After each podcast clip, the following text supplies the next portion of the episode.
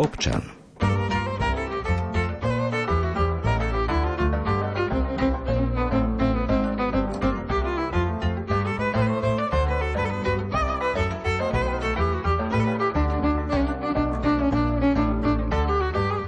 Na Slovensku sa čoraz viacej hovorí o medveďoch a čím ďalej, tým viac sa dostávajú do blízkosti človeka a jeho obydlia. Čím to je spôsobené a ako sa zachovať pri strete s medveďom? Na čo si dávať pozor? Odpovede aj na tieto otázky sa dozviete v dnešnej relácii Občana so Simonou Gablíkovou. Hudbu do relácie vybral Jakub Akurátny. Prajeme vám príjemné počúvanie.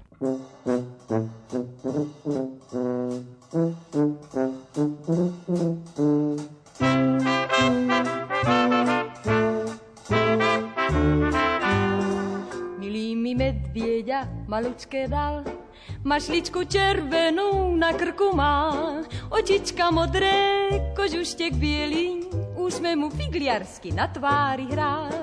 Milý mi medvěďa, malučké dal, s ním se vždy schováram, keď smutok mám, a malé medvěďa radosti dám, čo sa len chvíľočku s ním poihrám.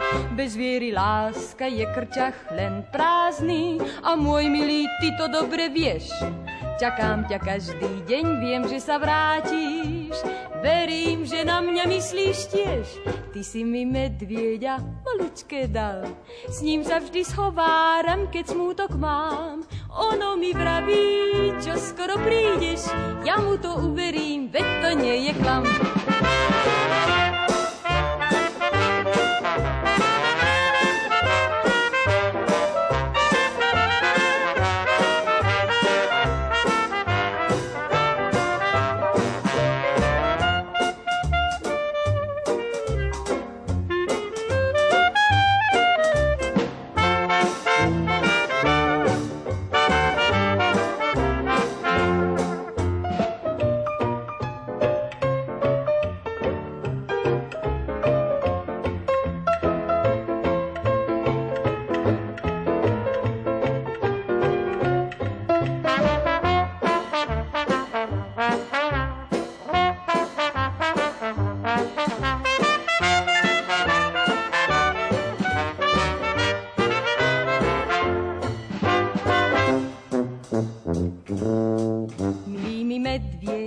Malučké dal, mašličku červenou na krku má, očička modré, kožuštěk bělý, úsměv mu figliarsky na tváři hrá.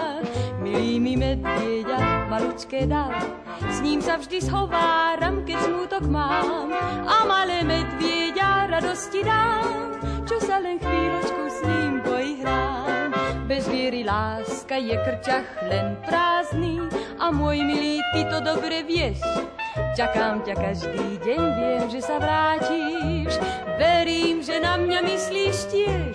Ty si mi medvieďa malučké dal, s ním sa vždy schováram, keď smútok mám, ono mi vraví, čo skoro prídeš, ja mu to uverím, veď to nie je klam.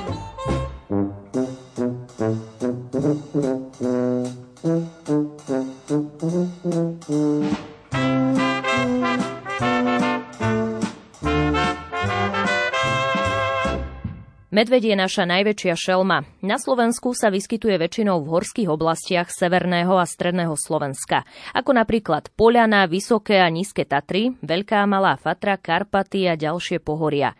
Nakoľko sa medvede pohybujú na rozsiahlom území, nie je možné presne určiť ich celkový počet a odhaduje sa to len veľmi ťažko. V relácii Občan sa budeme práve tejto šelme venovať a som veľmi rada, že pozvanie prijal riaditeľ mestských lesov mesta Banská Bystrica Blažej Možucha, ktorý v blízkosti medveďov žije už sedemnásť rokov. Vitajte. Ďakujem pekne za privítanie aj za pozvanie. Je teda skutočne medveď najväčšia šelma v našich lesoch? Samozrejme, medveď je vlastne top predátor u nás a najmä tu v bystrických lesoch máme vlastne všetky šelmy, ktoré v normálnych zdravých prírode blízkych lesoch sa vyskytujú. Okrem medveďa tu, máme tu u nás tri svorky vlkov, vyše dvanásť rysov, plus mačky divé, presný počet ťažko povedať. A samozrejme neskutočne veľa toho najväčšieho predátora, ktorý nemá vlastne v našej prírode žiadnu oponentúru, žiadneho nepriateľa, a to je medveď. A viete cca, že koľko tých medveďov sa tu nachádza? Tak vieme, ale ten presný počet je podľa mňa dosť nezodpovedné rozprávať, pretože medveď nepozná hranice revíru. Vieme, čo dokáže jeden dospelý medveď prejsť v rôznych obdobiach, nielen v čase ruje, ale aj v rôznych ročných obdobiach. Vieme, koľko dokáže medveď prejsť za potravou, takže povedať nejaký presný počet, že koľko mám presne u nás v mestských lesoch medveďov, by bolo neodpovedné, ale sa to hýbe v niekoľkých desiatkách kusov. Čím sa taký medveď vyznačuje? Čo je pre ňoho typické? Typické pre medveďa je zaujímavá otázka, ale medveď je veľmi inteligentné zviera, tým by som mal asi začať. Dôkazom je toho aj nedávna história, kde ho používali v rôznych cirkusoch, na rôznych pouličných vystúpeniach, kde tancoval pri zvukoch harmoniky, kde jazdil na bicykle alebo na motorke. Čiže medveď mimoriadne inteligentné, citlivé a myslím si, že aj také sociálne zviera. Má rád spoločnosť. On, on nie je až tak bojazlivý, ako sme si niekedy mysleli, a je mimoriadne zvedavý.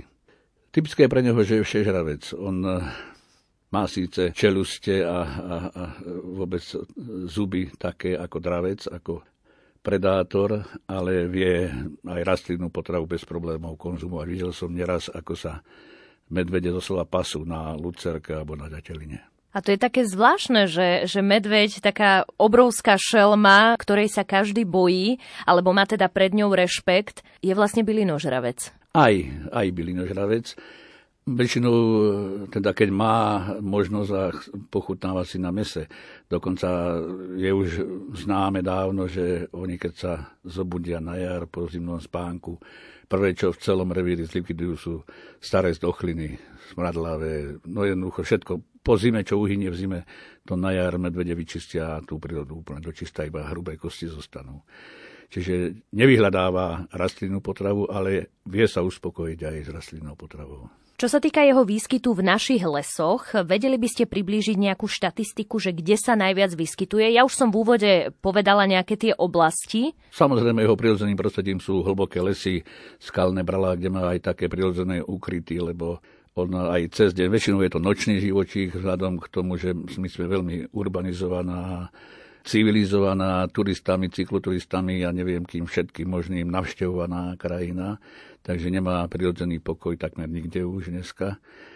Takže jeho prirodzeným prostredím sú, aj práve preto je ich tak dosť u nás v rámci mestských lesov, tie skalné bralá s rôznymi normálnymi úkrytmi, kde celý deň vlastne sa schováva ako keby pred ľuďmi a má tam pokoj, má tam kľud, nikto ho tam nevyrušuje. Na noc potom vychádza za potravou, pretože medveď, každý jeden medveď sa potrebuje nažrať, potrebuje si naplniť žalúdok a to sú tie situácie, kedy vlastne ako keby aj sa miešal do ľudských cestičiek a do obývaných priestorov, keď si hľadá potravu tam, kde ju má šancu zavoňať, zacítiť, pretože v lese si prírodnej potravy počas veľa mesiacov roku nenájde.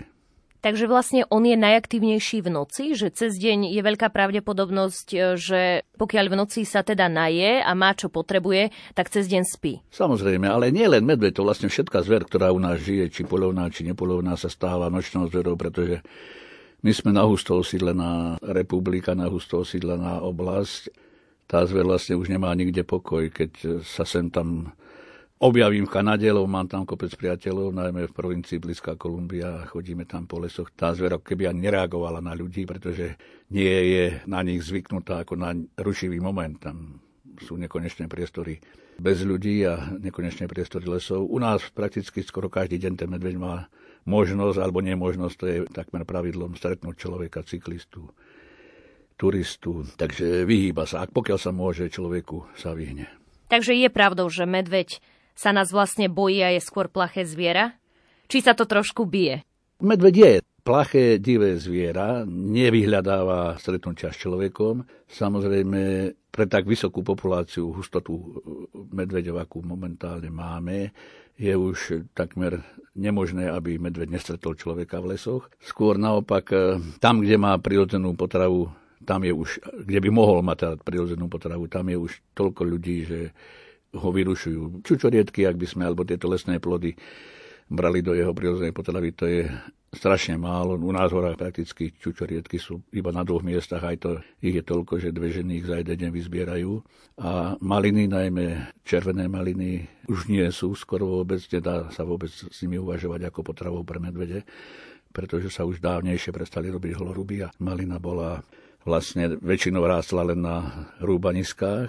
Máme černicu, ale tu, keď dozrievajú černice u nás, to je čierna malina, tak medvede ju zlikvidujú, prakticky nestíha dozrievať a je všetka zožratá. Je to tak málo, že nenaplní si ani jeden žalúdok medvedí riadne, alebo nenakrmí sa tak, aby necítil ešte hlad. Mali sme voľa, kedy ešte pred pár rokmi tu na aj dosť veľa mravenísk, toho možno poslucháči poznajú, Formica rufa, ten väčší mravec, veľké kopy mravediska plné ihličia, čo si robili. U nás už nemáme ani jedno mravedisko, pretože všetky vyžrali, všetky vyžrali medvede. O jednom malinkom viem pod jedným posedom, kam sa ešte boja vojsť, ale ako náhle posed prestane plniť svoju funkciu, verím, že aj toto posledné mravedisko v našich horách zanikne a vyhrabú ho. No a preto aj vlastne schádza, schádza do obývaných priestorov, preto schádza do kontajnerov, do dedín, do miest, stráca plachosť. A stráca plachosť len tým, že cíti neskutočný hlad. A čo sa týka napríklad medu, že už z rozprávok vieme, že, že medvede si užívajú med a vieme, aké sú včely vzácne a že, že medu tiež nie je nejaký prebytok na Slovensku. No, možno aj z toho je ten názov med, veď, ale samozrejme je to jeho pochúťka. Rád navštevuje včeliny, pretože včelári by mnohí o tom vedeli rozprávať, ako si chránia svoje, najmä kočovné vozy, kde raz, keď hora medovala, včelári vedia, čo to je za obdobie, keď meduje hora, nebýva to vždycky, tak jeden známy včelár si vyrobil ako obredený transportér kočovný voz a tak či tak sa no, obil to, oblepil to platňami šesť milimetrov oceľovými a na roxový špicaté na to navaril. Aj tak sa mu tam dostal medveď. Na spodnej časti na podvozku mal také jedno nechránené miesto, tam povyhýbal aj tie oceľové platne a vybral celý včelin. Čiže med je ozaj taká lahôdka pre medvede. Pred dvoma rokmi som tu mal dva smreky, kde boli usadené dva roje včiel. A medoval už ten smrek, doslova bolo vidno, že znáška bola dobrá a tiekol, tak vyštiepali pazúrmi tú butlavinu medvede v tom smreku a všetky včely aj s plástami zožrali. Čiže med je naozaj pochúťka pre medvedia. Mohli by sme sa ešte vrátiť k tej aktivite medvedia, že vlastne cez zimu spí a na jar vychádza, sa zobúdza, alebo už teda keď sa otepľuje. Ako je to s tým jeho zimným spánkom? Skutočne medveď zalezie alebo predpripraví si nejaký ten brloch, do ňoho na jeseň zalezie a celú zimu v ňom spí? Tak medveď hibernuje, to je nepravý zimný spánok. Takmer u každého jedinca sa počas toho zimného obdobia, samozrejme závislé je to od vonkajšej teploty vzduchu, sa stáva, že medveď vylezie z brlohu, hovorím tomu, ide sa vyprášiť, vyčistí si na snehu kožuch, trošku sa pošmíka aj dole kopcom, aby sa mu kožušina vyčistila a zalezie naspäť do brlohu. Čiže nie je to taký tuhý a dlhý celú zimu, že by spal zimný spánok. Dôležité je takisto, že vlastne už vo februári medvedice kladú mláďatá do brlohov, tie nevyliezajú v zime z brlohov, tie behom týždňa dvoch sa začnú ukazovať a vtedy zbadáme, aký prírastok, budú už vodiť do sebou mláďatá tohto ročné, vtedy zistíme, aký prírastok medveďov máme v tomto roku. Na Slovensku je medveď celoročne chráneným zvieraťom, jeho odstrel je prísne sledovaný. Môže sa strieľaním medveďov ohroziť ich populácia a zhoršiť stabilita ekosystémov? Začnem odpoveďou na túto otázku trošku širšie. Robil som aj v zahraničí na štátnych lesoch poľských, ako v trvalom pracovnom pomere poradcu pre zahraničie. Prešiel som s Poliakmi aj po lesníckej, aj pre, po poľovníckej stránke takmer celý svet, nie len celú Európu. Voľakedy, keď som šéfoval na štátnych lesoch, mali sme u nás v Palárikove konferenciu generálnych riaditeľov štátnych lesov európskych krajín. Doteraz sa poznám mnohými šéfmi aj v Európe, šéfmi štátnych lesov, aj sa navštevujeme.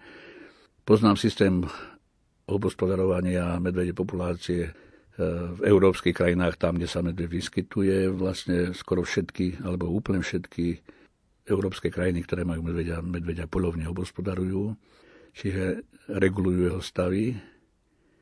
My sme svojím spôsobom trošku výnimka, pretože prednedávno sa úplne zakázalo poľovať na medvede, eutanazovať, čiže uspávať na veky injekciou môžu len zásahovitý medveďa hnedého, aj to len tie synantropné jedince, ktoré si už hľadajú potravu v kontajneroch v obývaných oblastiach, obývaných častiach Slovenska. Ja si myslím, že by sme mohli ísť po vzoru normálnych e, európskych krajín. Spomeniem len Fínsko. Voľa, kedy som tu mal polovného hostia, ktorého mi vtedajší minister zahraničných vecí pridelil. Bol to minister lesov Fínska, Kalevi Hemilé, ktorý hneď na prvú vychádzku na lesnom závode Čierny balok ulovil medveďa. Bohužiaľ, v tom období, keď sa mohli strieľať, mohli sa strieľať len do sto kilogramov medvede. Ulovil ho hneď behom asi hodiny vychádzky, na, alebo hodiny a pol. Prišiel na chatu, kde som ho čakal, aj, teda prišiel aj so sprievodcom a nadával hrozne nespokojný. No tak videl šesť medveďov a doprovod mu dovolil celý toho najmenšieho iba. Pretože tak sme mali schválené, nič viac, len do sto kilogramov. A vtedy mi rozpá, povedal na chate, tak potom začal vykladať, ako je to u nich vo Fínsku. Majú normované stavy okolo päťsto kusov na Fínsko. Poľujú na nich spoločnými poľovačkami, s obsíkmi, karelákmi a strieľajú iba tie najväčšie kusy. Nikdy nebol medveď vo Fínsku ohrozený, ale bola takto zabezpečená jeho prirodzená regulácia. Ja si, a to isté majú Chorváti, Rumuni, vlastne všetky krajiny, ktoré, kde sa medveď prirodzene vyskytuje v rámci Európy. Ja si myslím, že po vzore týchto krajín by sme mohli ísť aj na Slovensku. Čo sa týka tej eutanázie, to je ako keby taká miernejšia forma pre odstrel medveďa hnedého? Že iba mu pichnú injekciu a ho uspia tým pádom? No nepichnú, pretože medveď sa nepostojí chvíľku, ale zásahový tým dostal zbrane, uspávacie pušky, kde ho najskôr uspia a potom mu, keď, keď ho teda trafia, takže zaspí, tak potom mu pichnú takú dávku, z ktorej sa už nepreberie. Neviem, ja tomu osobne ako človek ani ako poľovník nerozumiem. Hovorím, poznám sa, mám priateľov po celej Európe, celom svete, lesníkov, poľovníkov. Tvrdia, že je to neetické, nehumánne, nepoľovnícke. Treba sa nad tým zamyslieť, treba možno aj diskusiu na tú tému vyvolať, pretože jednak je to kráľ našich hôr. Medveď je naozaj predátor, ktorý tu nemá nepriateľa. Je to predátor, ktorý dokáže rešpektovať človeka, nie je až tak nebezpečný a útočný, že ako sa... Nie, ja viac by som sa bal iných druhov zverí v lese, napríklad diviaka, alebo viac by som sa bal človeka v lese ako, ako medveďa. Ale urobili sme z neho strašiaka. Čo však robiť, keď v lese stretnete medveďa, ako sa správať a ako minimalizovať riziko problémov? Či je lepšie si zobrať do lesa rolničku, sprej proti medveďom alebo začať kričať? O tom budeme hovoriť už po krátkej hudobnej pauze. Mojím hosťom v relácii Občan je riaditeľ mestských lesov mesta Banská Bystrica Blažej Možucha. Zostaňte s nami.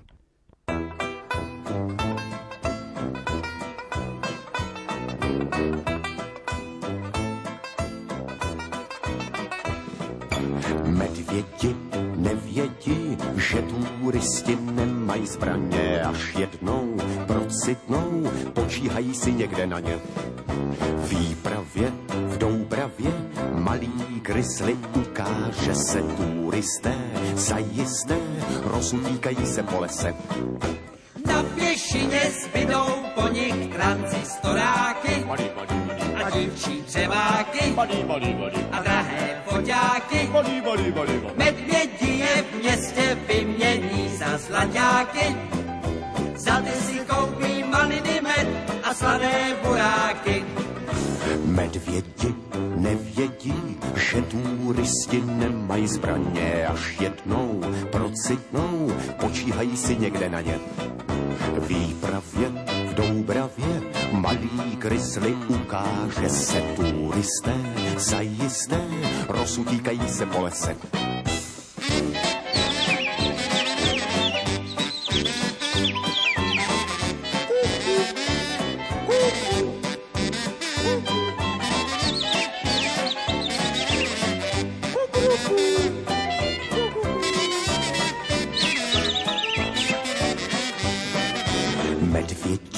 nevědí, že turisti nemají zbraně, až jednou procitnou, počíhají si někde na ně. Výpravě v Doubravě malý grizzly ukáže se, turisté zajisté rozudíkají se po lese. Na pěšině zbydou po nich transistoráky body, body, body, body. A dívčí převáky body, body, body, body. A drahé foťáky body, body, body, body. Medvědí je v městě vymění za zlaťáky, za ty si koupí maliny med a slané buráky, za ty si koupí maliny med a slané buráky. Stretli ste sa už s medveďom z očí v oči, alebo ste ho videli iba pár metrov od vás? Poznáte ten pocit bezmocnosti, keď vás táto šelma spozoruje? Ako postupovať a čomu sa vyhnúť? V relácii Občan je mojím dnešným hosťom riaditeľ mestských lesov mesta Banská Bystrica Blažej Možucha, ktorý v okolí medveďov žije už sedemnásť rokov. Aké bolo vaše prvé stretnutie s touto šelmou? Tak celkom prvé, ale celkom, celkom prvé, to bolo ešte doma u, u nás v rodnej dedine v Štiavníku pod Javorníkmi nad osadou Brložné, tá lokalita sa volá Zaordánskou. A tam som stretol medvedíka, ale takého hádam stopäťdesiat kilového. Prvý raz v živote, keď som sa motkal za, na jar za zhodami, čo jelene zhadujú parožie. Našťastie to dopadlo dobre, ja som sa samozrejme vystrašil, vylákal, lebo medveď už keď som ho ja zbadal, už ma videl a stále hľadel, čo to za čudo ide. Tak samozrejme, bol som ešte hodne mladší, tak som sa len zvrtol a utekal a neviem, čo medveď urobil. Ale ako som prišiel robiť štátnym lesom, tak samozrejme medvede postupne narastali ich početnosť a nebol problém v rámci výkonu povolania sa stretnúť medveďom našich horách v rámci ešte bývalých stredoslovenských štátnych lesov Banskej Bystrici, kde som dlho pracoval. Takže tie stretávky s medveďom aj pri výkone povolania, ale aj pri výkone poľovníckej, ako poľovného práva, nebol problém v lesoch stretnúť. No a tu v Banskej Bystrici na mestských lesoch tu je Eldorado medveďov. Medveď má absolútne prirodzené prostredie. Má tu relatívny kľud, aj pretože je tu veľa skalných brál, útesov a lokalít, kde ani my, horári a poľovníci, pokiaľ tam nemám nejaký predpísaný zásah, čo vo väčšine nemám v tých lokalitách, lebo sú to ochranné porasty bezzásahové, tak tam ani nejdeme, turisti sa nedostanú, lebo tam nie je ani chodník, ani cesta, takže tam majú kľud a tu, tu sú doma. Máte aj nejaké milé príhody s medveďmi? Ako ich vy vnímate? Lebo ja už som teda dvakrát aj, aj v úvode relácie, aj teraz spomenula to, že vy už v ich prítomnosti žijete takmer sedemnásť rokov. To je veľmi dlhý čas. Tak medveď nie je nepriateľské zviera voči človeku. Nebral by som ho ako nejakého strašiaka alebo niečo, čoho sa treba báť. Ale on si je plne vedomý, že v tých lesoch je kráľ, že je tam doma a nemá tam takého nepriateľa, pred ktorým by musel utekať. Samozrejme, ja to chcem zdôrazniť, že pred človekom má rešpekt. On nevyhľadáva spoločnosť človeka. Na druhej strane ja sa musím vrátiť k tomu, že ak sa túla aj po tých urbanizovaných oblastiach, aj pomedzi ľudské obydlia, tak je to len z dôvodu hladu, že je, potrebuje si naplniť žalúdok. No, naozaj je to tak, že medveď nevyhľadáva spoločnosť človeka, pokiaľ môže človeku sa vyhne, a ak teda ide do toho obývaného prostredia, tak je to len z titulu, že má prázdny žalúdok, má hlad a potrebuje si žalúdok naplniť, potrebuje niečo pod zub. Medveď nie je nepriateľ taký, že ozaj musím, musím utekať, keď zbadá medveďa. Väčšinou medveď, keď zbadá človeka, odíde, človek ani nevie, že bol v blízkosti medveďa. Sú ale situácie, a to treba povedať celkom vážne, keď, keď môže byť medveď nebezpečný. A to sú prípady, keď sa omylom náhodou dostane človek medzi medvedicu a jej mláďatá. Vtedy, ako každá matka medvedica, uteká si chrániť tie mláďatá. Sú prípady, keď medvedie akurát pri dobrej potrave nejakej nájde nejaký kadáver, nejakú zdochlinu a žerie to. To aj môj pes, keď mu dám do misky žrádlo, ktoré má ráda, chce mu to rukou posunúť, alebo tak vrčí na mňa a ohrnie hneď trháky, aby, aby som mu tam nesiahal. Čiže to je prirodzený reflex. A potom ešte možnosť, keď ho prekvapíme, tá naruší sa uniková vzdialenosť a medveď už nevie, kam z konopí, čiže pudovo zaútočí. To aj myš, keď naháňate v byte, keď vám tam behne, zaženete ju do kúta, nemá kam újsť, tak skočí, hryzne vás. Čiže nie je to len vlastnosť predátorov. Ale pokiaľ môže, medveď sa naozaj človeku vyhýba. A čo sa týka tých vašich stretov s touto šelmou? Každé, každé bolo iné, naozaj neviem, či to nazvať strach, ale určite to nazvem rešpekt. Ten rešpekt mám vždy a tie stretnutia sú dosť, dosť časté, pretože moja robota je taká, že je to práca vonku v lese a, a ozaj musím zdôrazniť, že v nádherných lesoch tu okolí Banskej Bystrice, ozaj divočina. Keď som tu mal viackrát aj priateľov z iných štátov, lesníckých, európskych, ale aj spoza mora, tak nechceli veriť, že na tak malom území máme vlastne všetko. Je, je, tu je príroda ešte tá, ale aj tá flóra aj fauna taká, ako by mala byť. No a medveďmi, neviem, ja by som... Tých, tých zážitkov bolo veľa. Bolo aj tak, že som utekal, bolo aj tak, že sme boli na priamom kontakte a otrhol mi rukáv z košele, keď som bol raz za hubami a pozde sme sa zaregistrovali, on driemal v takom smrkovedľovom zmladení a ja som tam akurát tie jesenné dubáčiky chcel štvornožky po, povyrezávať nožíkom. Ale urobil to len preto, že už nevedel, kadiaľ má zmiznúť a čo urobiť. Prekvapil som ho a on prekvapil mňa. Bolo tých stretnutí aj tak, že aj na chodníku oproti mne medvedica s troma tohoročnými, ako vtedy ročnými mladými. A zmizol som, ako som najrýchlejšie mohol, jednoducho, aj keď vzhľadom k môjmu veku už utekať šprintom stovku sa nedá. Ale nestalo sa nikdy tak, že medveď by chcel, aha, tu je človečik, idem ho zožrať, idem ho napadnúť, to nie. Potrava, mláďatá, to sú také základné veci, kde sa netreba miešať medveďom do cesty.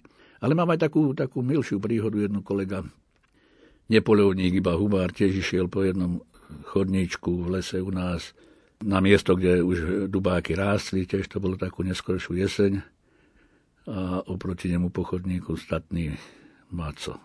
Mal len nožík a na huby a košíček na huby, tak po chvíľku rozmýšľal, medveď stále išiel oproti nemu, tak vracal sa naspäť po chodníku, pretože ino, inou cestou nemal kadiaľ. Obzeral sa jedným očkom cez plece, medveď pridáva, tak pridal aj on. Pozrel za chvíľku, medveď už ho dobiehal. Tak šprintoval, čo sa dalo, keď už nevládal s dýchom, tak sa hodil na zem, že nech už sa stane vôľa Božia, že nech sa robí, čo chce. Medveď prešprintoval okolo neho a bežal ďalej. Čo z toho, tak keď sme potom to veľa razy pri poháriku rozoberali, asi mu narušil jeho úmysly. On ten medveď mal v pláne, kam ide a, a niekto sa mu do cesty staval, takže prežil to aj kolega, prežil to aj medveď, ale určite mali obaja plné gate, pretože medveď naozaj má rešpekt pred človekom, aj keď je predátor a vyhýba sa človeku. A človek by mal tiež dať pokoj medveďovi, pokiaľ má tú možnosť, zbadá ho neistým smerom a ne, ne, vyhnúť sa medveďovi. No turistická sezóna je už v plnom prúde, asi viacerí z nás e, majú obrovskú šancu, možno aj tento rok stretnúť medveďa alebo ho zahliadnúť, e, pretože sa už oteplilo, medvede sa už prebudili zo zimného spánku. Na čo si teda treba dávať pozor v lese, aby sme sa prípadne tejto šelme vyhli? Lebo veď asi každý z nás nechce silou mocou toho medveďa stretnúť, každý by bol rád, keby sa tomuto stretu radšej vyhol, ako sa mu pozeral do očí. Tak samozrejme, no, netreba vyhľadávať, ale to aj ťažko takto hodnotí, vyhľadávať spoločnosť medveďa. Ale na zadom početnosti medveďov v našich horách nie je to žiadny zázrak, žiadna výnimka stretnutie medveďa. Znova zopakujem, že medveď, keď vie o nás skôr, ako my o ňom odíde, takže ani nevieme, že bol niekde v našej blízkosti, ale keď sa už stane, to, to sú časté prípady, najmä teraz, jak trošku zalesňovali sme ženičky naše pri zalesňovaní, dosť často stretávajú sa s medveďmi. Turistická sezóna začína u nás, je strašne veľa turistických chodníkov, trás hore na hoľu, aj vôbec po celom našom území. Byť hlučný, aj keď predávajú sa roľničky. Jeden vtip hovorí, že už ako začali roľničky predávať, že v každom truse, v každej kôpke od medveďa boli aj roľničky. No tak neviem, či to je úplne odrádzadlo na medvede, aj keď to vytvára hluk, ale znova to pripomína medveďovi zvonenie zvoncov, ktoré bývajú často na stádach oviec, že zvonia, a to je vlastne mäso, to je potrava pre medveďa. Čiže skôr by to mohlo byť ako návnada. Čo robiť, keď stretne naozaj, lebo to sa môže stať každému, kto chodí do lesa, čo robiť? No najmä neísť úplne potichu, správať sa aspoň trošku tak, aby človeka bolo počuť, aby ho ten medveď vnímal skôr, ako sa medveď s ním stretne. Tých rád už bolo milión, utekať na strom, keby ste videli, videl som to ich zrazy, ako rýchle sa medveď šplhá po strome, to ide jak, jak hasič dole, hasičskou tyčou, a on ide nahor. Taká rýchlosť, jednoducho. Robiť sa mŕtvým? Neviem. Medveď v prvom rade žerie z dochliny. To je ťažko radiť niekomu ako pomôcť, že ľahni si na zem, zakry si šiju rukami a rob sa mŕtvým. To je, dochlinka to je prvá pochúťka pre, pre medveďa. Robiť sa veľkým to možno pomôže, lebo medveď má strach z väčších tvorov, čiže dvíhať ruky vysoko nad hlavu, pokiaľ sa dá niečo ešte na tú hlavu zdvihnúť a a vrieskať, čo vám hrdlo dá, ale zažil som to, keď som chcel kričať na neho a hrdlo sa stiahlo, že nebol som schopný vydať žiadny, takmer žiadny zvuk, len také pisklavé kadejaké. Ale znova zopakujem, nie je medveď strašidlo, nie je to nejaký predátor, ktorý by krv, krvolačne išiel za, a vyhľadával človeka, že ho ide nejakým spôsobom chmatnúť, zožrať. Sme v areáli, sme v árii, kde sa medvede vyskytujú, treba si na to zvyknúť, treba sa naučiť s nimi žiť, ale treba sa naučiť, alebo treba vymyslieť aj spôsob, ako ich rozumne obospodarovať, ako tak môžem povedať, aby neboli nebezpečenstvom pre ľudí, aby nerobili najmä škodu, či na poľnohospodárskych kultúrach, či na včelstvách, či na ovocných stromoch. Na jednej lúke mám asi deväť jabloní, lúku, ktorú kosíme pre, na seno pre zver, a keď zarodia, to by ste mali vidieť, ako oblámu všetky konáre medvede. Jednoducho, posledné jablčka to berú medvede. To je len preto, že sú hladné a naozaj na tak veľký počet, na tak malom priestore si dostatok potraviny nájdu. Čiže platí aj pre medveďov to porekadlo, že kto chce s vlkmi žiť, musí s nimi byť? Ale, ale áno, vravím to, choval som medvieďa, viem, aké je to zviera. Veľa razy bolo učenlivejšie ako moje psíky kopoví a, a poslušnejšie. Nakoniec sa samo osamostatnilo, na jeseň nikdy nebolo zatvorené. A núkali sme ho všetkým zoologickým, vtedy nikto nechcel. On si našiel sám svoj život aj svoju cestu. Zopakujem to, čo som povedal na začiatku. Je to tak inteligentné zviera, že ďaleko skôr vie o nás, ako my o ňom, má tie zmysly viac vyvinuté. A človek, nazdávam sa, že ani ako potrava mu nevonia veľmi, človek mu skôr smrdí, lebo videl som aj také, že prešiel som po chodníku, sadol som si naposled, a keď medveď prišiel na stopu moju na tom chodníku, kde, kde zacítil môj pach, tak zdvihol nozdry a zavetril na päť sekúnd a utekal opačným smerom, takže ne, nevyhľadáva človeka ako potravu. Prejdeme teraz na také mýty alebo pravdy. Možno už viaceré z nich ste aj v priebehu relácie zodpovedali, ale možno to tak zosumarizujme, že je pravdou, že medvede sú po zime vyhľadované a pre človeka tak väčšou hrozbou? Nie sú pre človeka väčšou hrozbou, ani nie sú vyhľadované. Tá hibernácia nie je o tom, že by medveď strašne túžil potom, aby si naplnil žalúdok. On žije z tých zásob, ktoré nadobudol na jeseň, keď je ozaj strašne obalený tukom a masťou. On zhodí cez zimu počas zim, nepravého zimného spánku zhruba tých tridsať percent svojej váhy. Je pravda, že vyhľadáva vlastne všetko, čo by mohol zožrať, keď vylezie z brlohov. A sú to väčšinou tie rôzne kadávery z dochliny po zime, zvieratá, ktoré z rôznych dôvodov vyhnuli, a to vyčistí les. Je to vlastne z tohto pohľadu aj prospešná činnosť pre človeka, že vyčistí les od všetkých z dochlín, nehrozí premnoženie žiadnych škodcov, chorôb, ničoho. A zase nemá rád úplne, úplne čerstvú. Ja som videl na vlastné oči čerstvú potravu. Videl som na vlastné oči jelenicu, ktorú len z vrchu vlastne hornú časť zožrali vlci, čiže v podstate ešte teplá. Medveď ju odtiahol, zahrabal si ju lístím a zahádzal haluzami a vrátil sa k nej až tedy, keď tam bola samá larva od múch a že to úplne sa belelo od laly. Tedy mu to najviac chutilo, tedy to bol pre neho zákusok. Nie ako čerstvé mäso, ale ako vlastne už takéto štádiu rozkladu. Je pravda alebo mýtus, že keď sa medveď postaví na zadné nohy, chce na nás zaútočiť? Počul som to aj ja viackrát, ale na tisíc percent môžem našich občanov ubezpečiť, že poloha medveď na zadných nie je útočná poloha. Je to poloha zvedavá, keď nevie, čo sa deje a zistuje, má väčší rozhľad, keď stojí na zadných a vetrí. Snaží sa dostať sa do, po vzduchu, aby dostal do nosa, o čo sa vlastne jedná, čo je to pred ním, čo sa to hýbe, lebo medveď má pomerne zlý zrak. Veci v pohybe vidí pomerne rýchlo a dobre, ale pokiaľ stojíte, nepohnete sa, máte dobrý vietor, medveď prejde aj na tri metre okolo vás, ani o vás nevie. Nezistí, že, že by... Medveď útočí, že by ste boli na blízku. Medveď útočí vždy len na štyroch. To je jeho útočná poloha. To dokáže vyhnúť. Videl som to na vlastné oči, keď nám jelenia pasúceho sa na lúke zabil. S tým, že vyštartoval z kraja lúky, vedel o ňom, to sedemdesiat kilometrov rýchlosťou zhruba dokáže utekať na krátku vzdialenosť a len skočil capol ľavou po chrbte, zlomil mu chrbticu a, a dal mu pokoj, kým jelen ešte neodkazoval nohami a kým ešte jelen žil, čiže nevenoval sa mu. Čiže medveď útočí vždy a vždy len na štyroch.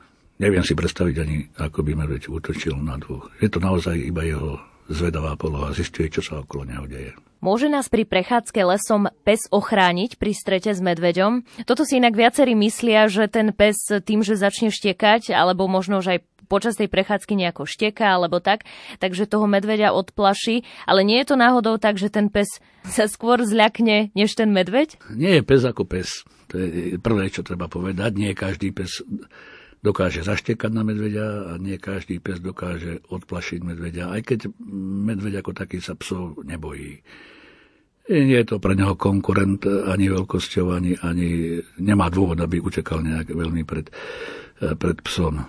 Viem aj z vlastnej skúsenosti, keď som ešte mal kopovku Fenku, že ona urobila hau-hau do párkrát, ale keď sa medveď podal k nej a zisťoval, čo to vlastne na neho šteká, tak uh, už mi bola medzi nohami a medveď za ňou, takže už, už bola za mnou chvost stiahnutý. A, čiže až tak by som sa ja na psa nespolial. Áno, on môže vetliť, môže ma upozorniť skôr, ako ja viem, že je tam niečo iné, ako, ako len voľná príroda, že tam nejaké zviera, môže pes ma upozorniť na to, že sa niečo okolo mňa deje, ale vodiť psa len ako ochrancu pred medveďmi nevidím ako efektívne. Tak efektívnejšie je asi to, že keď sa spoločne rozprávame, že nie sme teda po samom v tom lese, ale sme nejaká partia, rozprávame sa asi tak hlasnejšie. Vy ste už teda viackrát povedali to, že medveď vie skôr o nás, než my o ňom, takže tie hlasy asi započuje. Keď som aj sám, tak aspoň si zapískam nejakú pesničku sem tam, alebo si šomrem po bodnoc a nadávam na celý svet, ale snažím sa byť hlučný, alebo sem tam vstúpim na nejakú halúz, aby sa zlomila, aby ten medveďak je tam niekde, vedel, že niečo sa tam deje. Aj keď zlá, nemusí vždy utekať, aj keď nás počuje. Ľudský hlas mu určite vadí, ale keď zlomím halúz napríklad, on môže sa opačne správať, ako ja predpokladám, že ide a zistuje, či tam nie je nejaký kus, čo by sa dal ako potrava použiť. Každá situácia je iná, každá, každé stretnutie, a mal som ich veľa, veľa, veľa, s medveďom je iné. Ale chcem zdôrazniť a zopakovať znova, medveď nie je nepriateľ. Medveď je tam doma, medveď je top predátor v týchto našich lesoch, nemá žiadneho oponenta vážnejšieho a nemá dôvod teda nejak ustupovať alebo, alebo brániť sa pred niečím, utekať pred niečím. Ale hlad je svinia, hlad je hlad a medveď, keď je hladný, to je, nehľadí na nič jednoducho. No oveľa horší prípad je ale asi stret s takou medvedicou s mláďatami. Čo nám vtedy hrozí?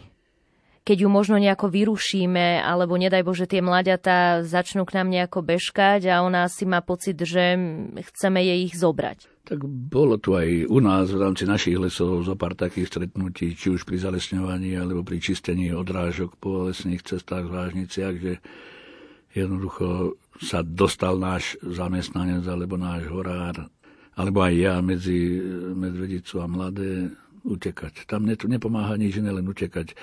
Kolega Joško vyliezol raz na strom a medvedica ho strážila pod stromom, kým sme neprišli odohnať autom, takže ne, ne, ne. Ešte, že aj Baganžu mu vytulačujú sa snažil odkopávať dole, keď liezla za ním, tak není to, není to riešenie. Utekať čím skôr a ísť opačným smerom. Ona... Dokonca raz sa mi stalo, bol som na el dvesto v lese, kolega poľovník vedľa mňa v aute a na zvážnici veľká medvedica stála. Bolo to na jeseň. No, prefrčal som okolo nej a ona sa rozbehla za autom. No tak tej som zbadal, že z vrchu sa za ňou na zvážnicu skotúrali tri mláďatá. No takže ona vlastne si chránila, chránila tie mladé a potrebovala to auto, ktoré brala ako nepriateľa v tom momente, odohnať. Bežala za mnou možno aj tristo metrov, keď zistila, že nie som nebezpečný, alebo auto nie je nebezpečné, tak sa vrátila k tým mladým. Čiže čím skôr preč z toho miesta, pokiaľ sa len dá, netreba sa im miešať do cesty. A to, čo som predtým povedal aj s tým kolegom, čo utekal medveď za ním po chodníku a potom ho vlastne predbehol a išiel ďalej, ono má ten medveď asi tiež svoj plán, každý kvôli čomu a kde ide. On nie je tak, že len tak svojvoľne sa prechádza po lesoch. A ak mu ten plán narušíme, no tak sa nečudíme, že potom ide tým smerom, ktorým sme my. A vlastne nie preto, že by nás chcel nejakým spôsobom zožrať alebo ublížiť nám, ale tým, že ide za svojím cieľom. To, čo v rámci toho svojho dňa a hladu, obsah žalúdka mu vždy diktuje jeho pohyb. Takže to, čo mu hovorí žalúdok a to, čo mu hovorí, to, čo si naplánoval, tak to robí. Vyhnúť sa medveďovi, ísť preč. Poľovníci bijú na poplach kvôli alarmujúco zvyšujúcemu sa stavu medveďov. Dá sa s tým niečo robiť? Asi viacerí zachytili prípad medvedice v Národnom parku Nízke Tatry, ktorú ľudia začali pravdepodobne kvôli fotografiám a videám krmiť. No a ona si na to zvykla natoľko, že potom ohrozovala turistov. Následne ju museli utratiť. A to nie je len teda jediný prípad. Tak toto je len ten medializovaný prípad, aj keď vieme, ako skončil, ale no neviem, či je to tým, že by sme my medvede, alebo že turisti by medvede krmili. Dokonca som tvrdým oponentom tohto, pretože potom aj obce krmia medvede, lebo dávajú do kontajnerov potravinové zvyšky a ten medveď tam chodí, lebo nos má tak dobrý, že zacíti aj kontajnery. Vieme, čo sa stalo aj s mnohými uzamykateľnými kontajnermi, že aj to dokázali si kadejakým spôsobom medvedíky otvoriť alebo prísť tej potrave. A nie je to len prípad Vysokých Tatier. Treba buď začať regulovať stavy medveďov seriózne, ako robí to každý štát v Európe, ktorý má medvede, alebo potom všetko zamykať pred medveďmi. Ale zamykať potom už aj domy, kuríny, lebo ten počet medveďov neustále narastá. Tá prirodzená reprodukcia medveďa je na Slovensku veľmi silná. Mám z minulého roku fotografiu cez deň z medvedicov a nedaleko hlavného námestia Banskej Bystrici je to odfotené, kde mala päť mláďat. štyri mladé už nie je tiež žiadna výnimka. tri mladé je skoro bežné. Voľakedy, keď som začínal robiť v osemdesiatych rokoch na lesoch, tak pán riaditeľ vtedajšieho lesného závodu Černý Balok Bevelakva písal knihy o medveďoch, medveďov stopov, kde písal rôzne zážitky a poznatky o medveďoch. Okrem iného, že medvedica má jedno, maximálne dve mladé, každé dva až štyri roky. No u nás má tri mladé každý rok takmer, takže aj to dôvod je jednoduchý. Ona v čase ovulácie nemá problém sa stretnúť so samcom, s medveďom, ani s jedným, aj s desiatimi. V lokalite Čierne máme medvedičku, ktorá má možno osemdesiat kilogramov, v lani na jar mala tri mladé, jedno žlté, jedno hnedé, jedno čierne. Fakt, radosť pozrieť také uzlíky päť kilogramové. A ona tiež ešte relatívne mladá, takže nie je to, nie je to. Mali sme tu aj pandu, volali sme medvedia na hranici s Kremickými vrchmi, že bol fľakatý, okolo očí biely, na lopatke biele, ako panda. Čiže nie je dobré aj pre populáciu medvedia. Táto veľká početnosť môže dôjsť rôznym formám aj, aj degenerácie medvedia hnedého. Medveď zvykne občas napadnúť aj hospodárske zvieratá. Stáva sa to často aj v dnešnej dobe? No, už je to takmer často, keď si pozrite len za okres Banská Bystrica v lani, koľko škôd narobil aj na ovciach, rôznych lokalitách, kde sa ovce ešte v lete pasú.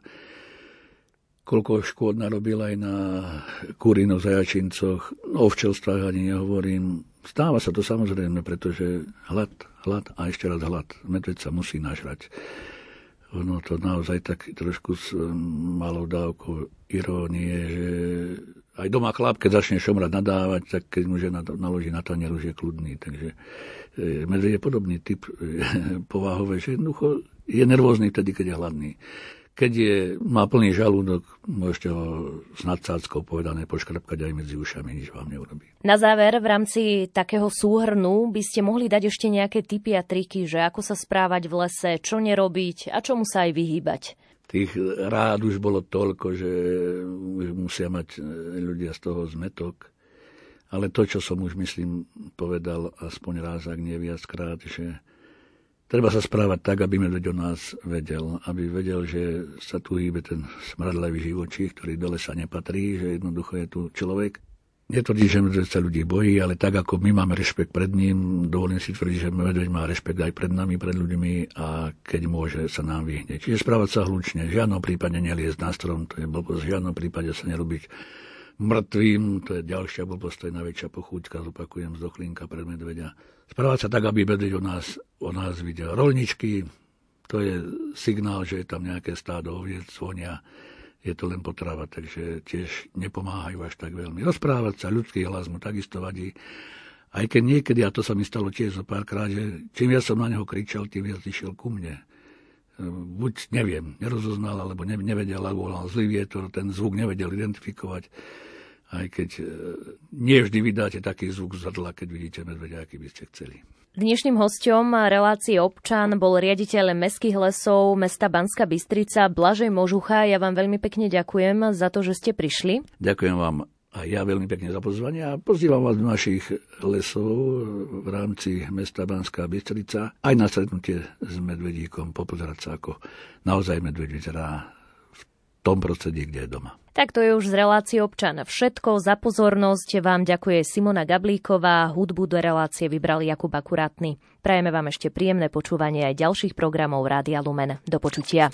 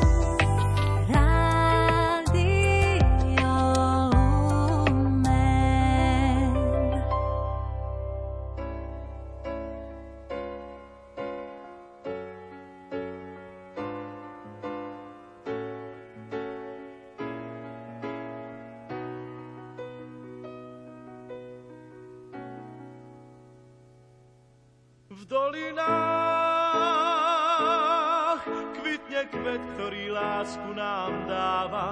Jeho jasť v tmavom ráne vždy svieti, ako prieždenie. V dolinách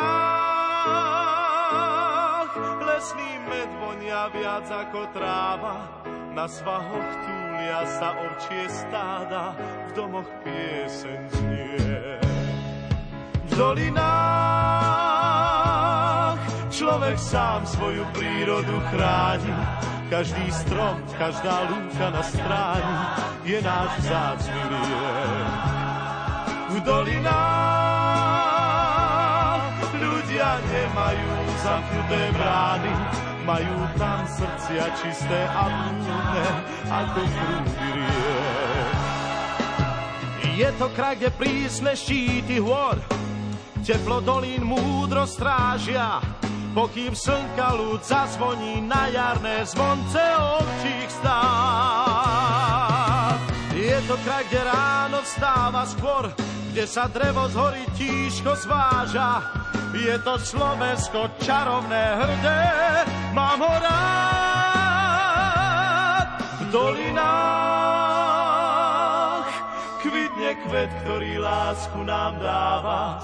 Jeho jasť v tmavom ráne vždy svieti ako brieždenie. V dolinách